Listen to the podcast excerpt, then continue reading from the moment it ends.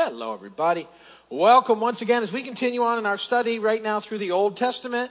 We are in Genesis chapter 29. We're working through the Old Testament a chapter at a time. We completed our 5 years in the New Testament about 6 months ago, and now we are 29 weeks, 29 studies in already. That just amazes me. That's a lot of time when you think about it that way. 50 chapters in Genesis, so we've still got quite a ways to go. And ultimately, to work through the Old Testament, it will take us about 15 years. We may be able to save a little time running through the book of Psalms, but not much. We might be able to shave a few months off by combining. One psalm is really little. I don't know. But I could probably talk on it for a whole thing. So that's all good. So that's what's happening with that. We're working our way through Genesis. Remember, I say this pretty much every time I start to talk about Genesis, because these are the, I'm hoping by keeping saying this, that this will stick with you.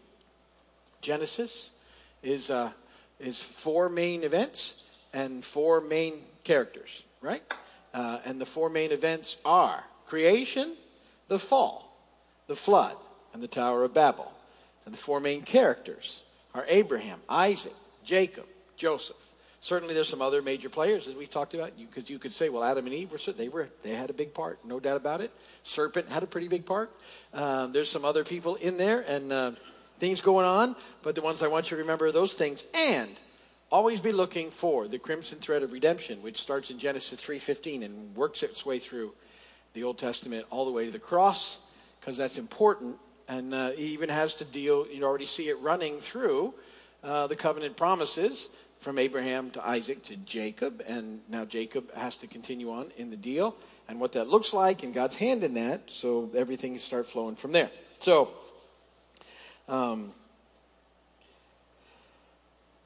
So we're going to read Genesis 29 in just a moment. But there's quite a bit of stuff I want to talk about before we read it, because I think it'll help with the whole process.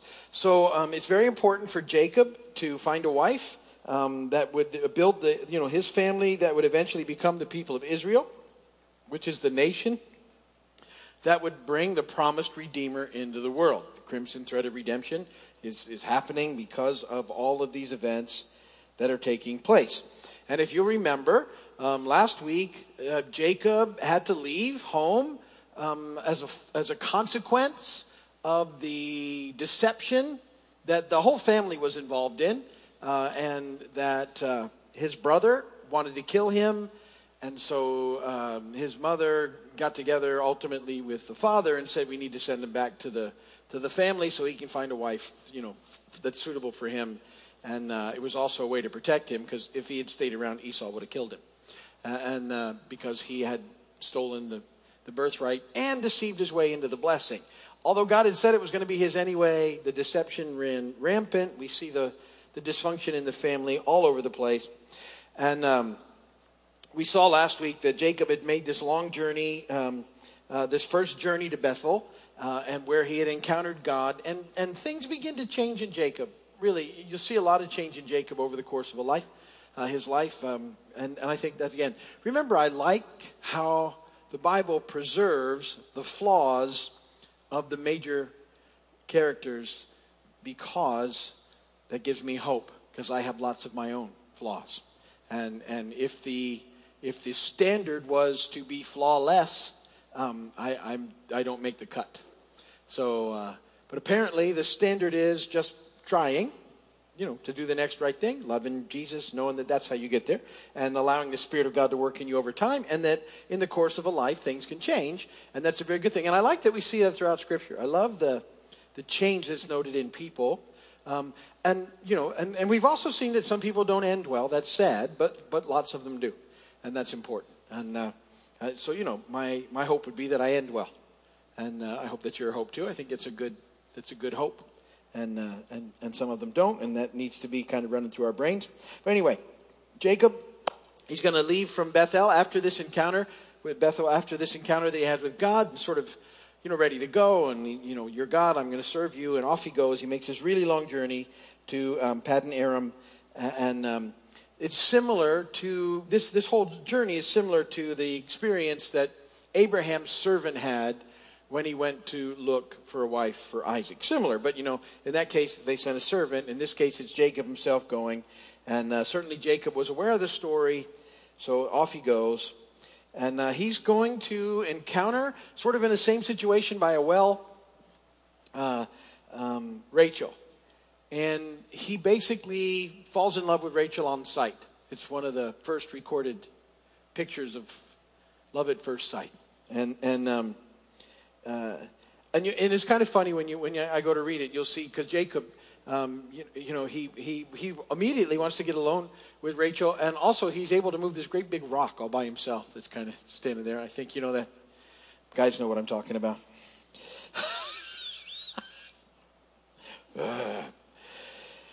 Okay, and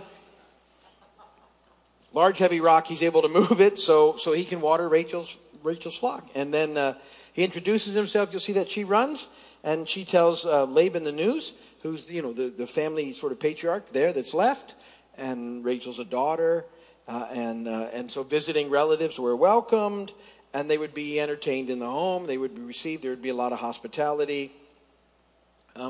When I read the story, you'll see that this is another example of the providence of God. I think it's really important in life to see that, because unbelievers would say that it's just a sort of fortunate coincidence that all these things happen the way they do. But this is God moving in life, and that I don't like to look at things as coincidence. I like to think of them as appointments. And I'm fascinated, and I hope you are too, that you can look back and see God doing amazing things in what might have been written off at one point in life as a coincidence, but it's God. For example, do you ever, because this happens to me fairly regularly, you'll sort of have someone pop into your mind. And you'll think, oh, maybe I should pray for them or something. And then you encounter them, or you just thought about them. That happens to me often.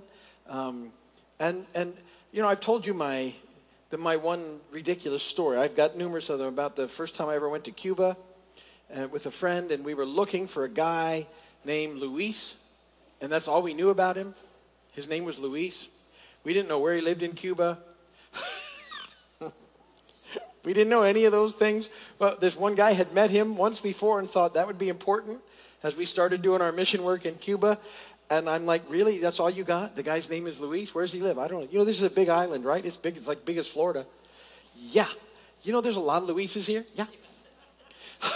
How many are there? Like most of them, have Luis in their name somewhere. And I'm like, seriously, we got to find this guy. And he said, yeah. And first trip into Cuba, first night. Amazing set of circumstances. First church that we visited, halfway through the service, Luis walks in. He didn't know we were coming. He didn't know we were going to be there. He doesn't usually go to that church. None of those things normally happen. I'm telling you, first night, first thing, boom. And he was significant in all the stuff that we would do over the next 10 years. And people, oh, what a coincidence. It's not. It can't be a coincidence. That can't happen outside of the fact that God is alive and well and working all the time. And he does that, so that was a huge one. Smaller one. I went to Disney World years ago with a youth group, and we needed to do, at that point in time, I was going out with a youth group, and we were doing street dramas and stuff. We were going to Night of Joy or something, and I had wanted to reconnect with somebody. I couldn't remember their name, but they'd wanted us to come and do dramas, and I'd met them once before. And I had a thought, well, maybe they'll be at Night of Joy.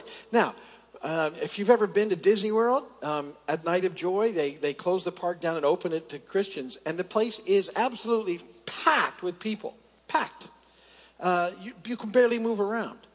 And I remember thinking, it'd be great if I could find this guy. It's weird thinking, you know what I mean? And I sat down on a wall because I'm tired. And I'm sitting there on a wall. I'm actually thinking, well, it'd be great if I could find this guy. And I look over. Guess who's sitting next to me? That guy. And you go, no, I'm serious. I looked, and I almost do double takes myself. I'm like, no. And there he was. And it was one of those, it's a divine appointment. Those things, they happen constantly. So I bring that up because don't write stuff off as coincidence. God's at work in ways, and it's a constant reminder of what he's doing. These things happen all the time. All the time. It's fascinating to me how they work. So, You will start to see, as I start to read this chapter, some really positive changes in Jacob. He's kind of been very deceptive and sort of quiet and sneaky. And you're going to see him get very bold here as he introduces himself to Rachel. He gets very honest as he tells his story to Laban, Rachel's father. And but, you know, Jacob has to explain why he's there and what his plans are for the future. And, you know, he's been kind of shady, and now he's pretty open. He's the first month in Laban's house. Jacob began to work there. He was happy for opportunities to kind of hang out with Rachel. You'll see that. And now what you're going to find out, though, is Laban is also a schemer. And he's better at it than Jacob.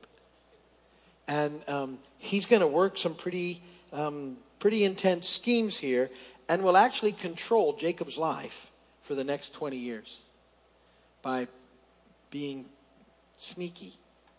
And he, because of Jacob's excitement and his desire for Rachel to be his wife, he agrees to the terms, but the terms that he thinks he's making aren't the actual terms when you read them. He thinks he's making a deal for Rachel, and Laban doesn't actually say that. He kind of hem-haws over it.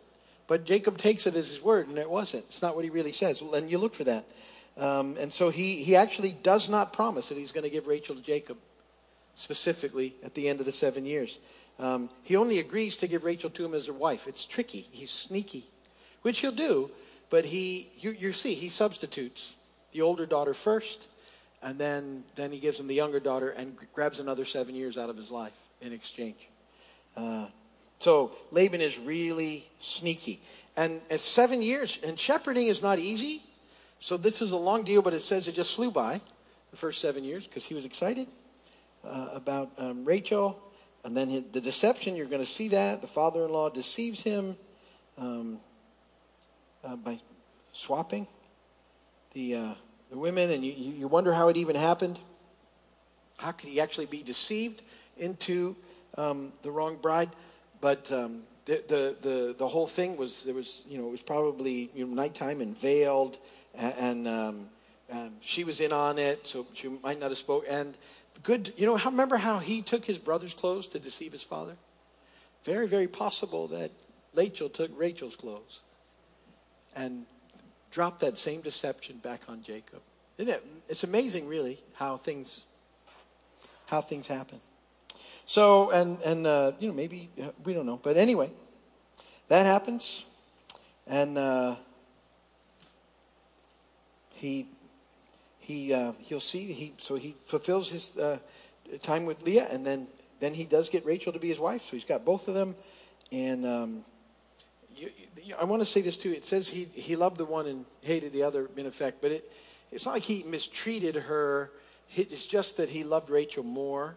And so that's how the writer sort of describes it. All right, so now you have a pretty good background as we read what's happening. And then I'll talk a little more on the other side. Beginning in verse 1 of Genesis chapter 29. Then Jacob continued on his journey and came to the land of the eastern peoples. And there he saw a well in the field with 3 flocks of sheep lying near it, because the flocks were watered from that well. The stone over the mouth of the well was large. When all the flocks were gathered there, the shepherds would roll the stone away from the well's mouth and water the sheep. Then they would return the stone to its place over the mouth of the well. Jacob asked the shepherds, "My brothers, where are you from?" "We're from Haran," they replied. He said to them, "Do you know Laban, Nahor's grandson?" "Yes, we know him," they answered. Then Jacob asked them, "Is he well?" "Yes, he is," they said. "And here comes his daughter Rachel with the sheep." "Look," he said, "the sun is still high. It is not time for the flocks to be gathered. Water the sheep and take them back to the pasture." "We can't," they replied, "until all the flocks are gathered and the stone has been rolled away from the mouth of the well. Then we will water the sheep." While he was still talking with him, Rachel came with her father's sheep, for she was a shepherdess. When Jacob saw Rachel, daughter of Laban, his mother's brother, and Laban's sheep, he went over and rolled the stone away from the mouth of the well and watered his uncle's sheep. Then Jacob kissed Rachel and began to weep aloud. He told Rachel that he was a relative of her father and a son of Rebekah. So she ran and told her father. As soon as Laban heard the news about Jacob, his sister's son, he hurried to meet him. He embraced him and kissed him and brought him to his home.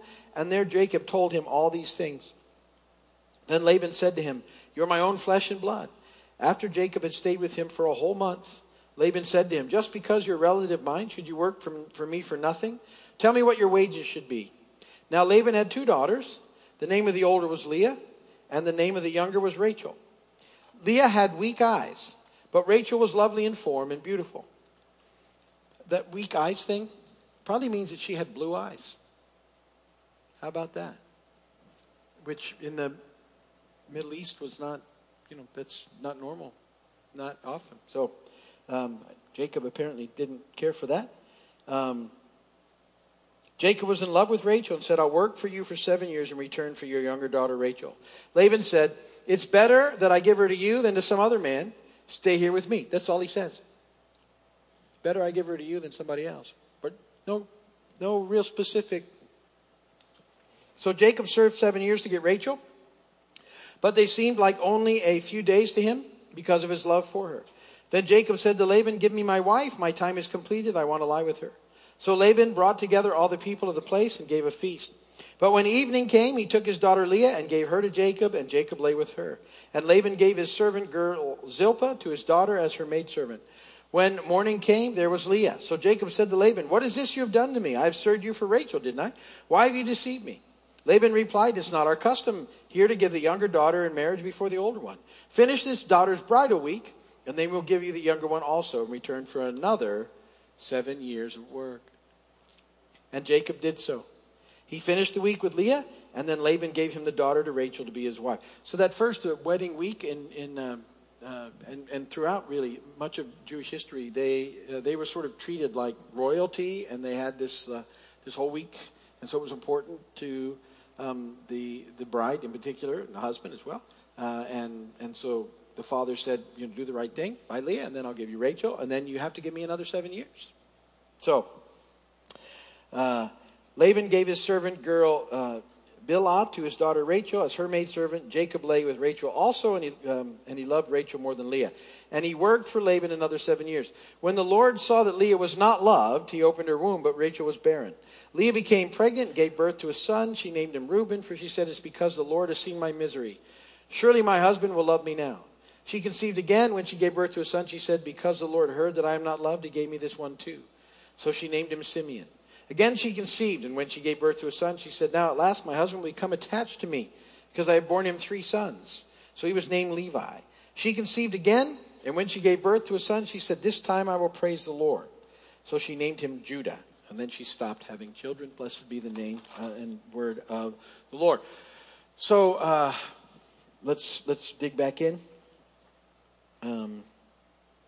Back in verse 1, we see Jacob went in the language. It's actually he lifted up his feet. It's as if there in the beginning, after this encounter with God that he has kind of a light heart, and he's stepping lively after the vision of the ladder and all of the things that God had done with him, and he heads off on his journey. He goes into the land. That whole area, designated as the east.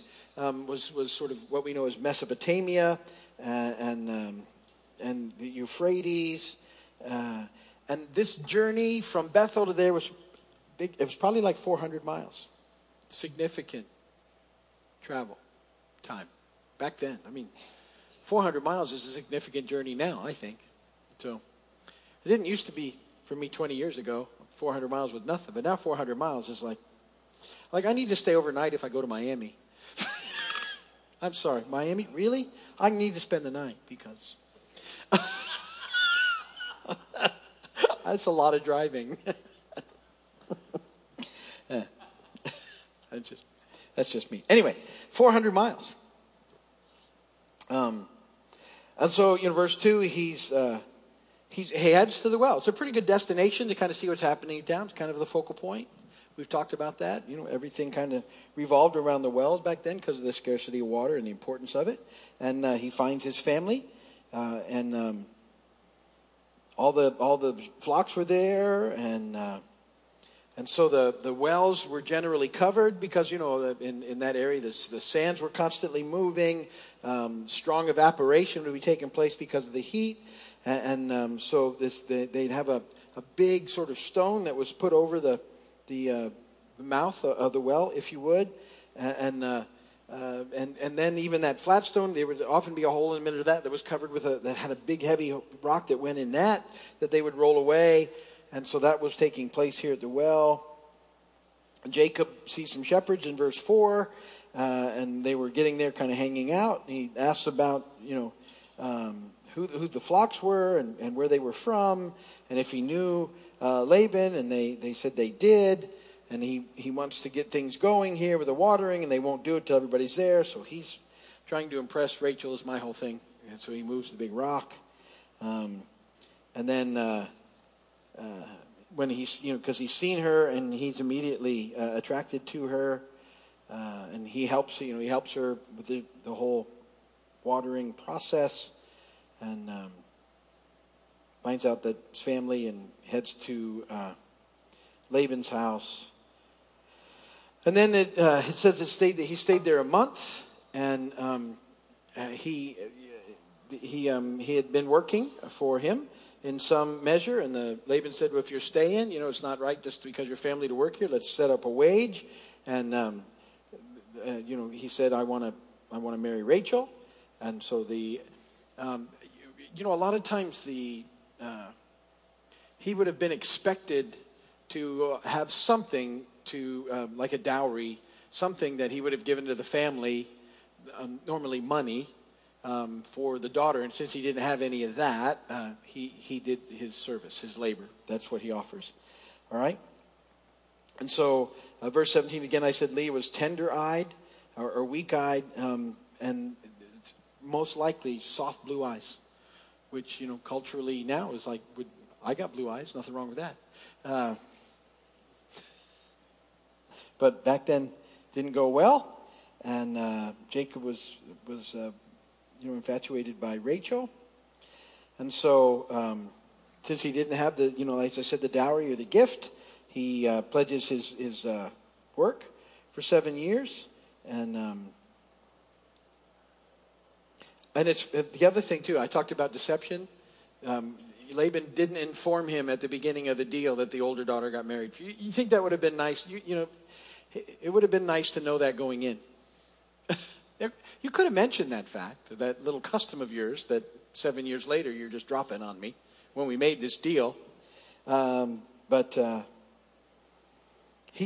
Laban was wickedly clever, because he got 14 years of labor for his. It's not right, but you can see it happen. So then we see, Jacob wasn't happy about it, but there wasn't much for him to could do. And the other thing, that you got to see in Jacob's to Jacob's credit here, even after he had been deceived, he stuck to his deal. That's pretty significant. He could have walked, away from it, but he didn't. He stuck to his deal and did the whole thing through the process. Keeps his part of the bargain, and I think that's important that we don't. One of the ways we can get really trapped in life is planning out revenge when we're hurt, and it's never good. It's never a good thing. It's just a bad spot. So you don't want to do there. And then these the children start to come, and today parents generally name their kids. If just kind of something catchy or something that sounds good, or maybe has a family significance or whatever, sound good, sentimental appeal, something. In the Old Testament, names were pretty important, and parents chose names for the children that reflected situation at the time of the birth, hoping that the children would fulfill the meaning of the names that were given them.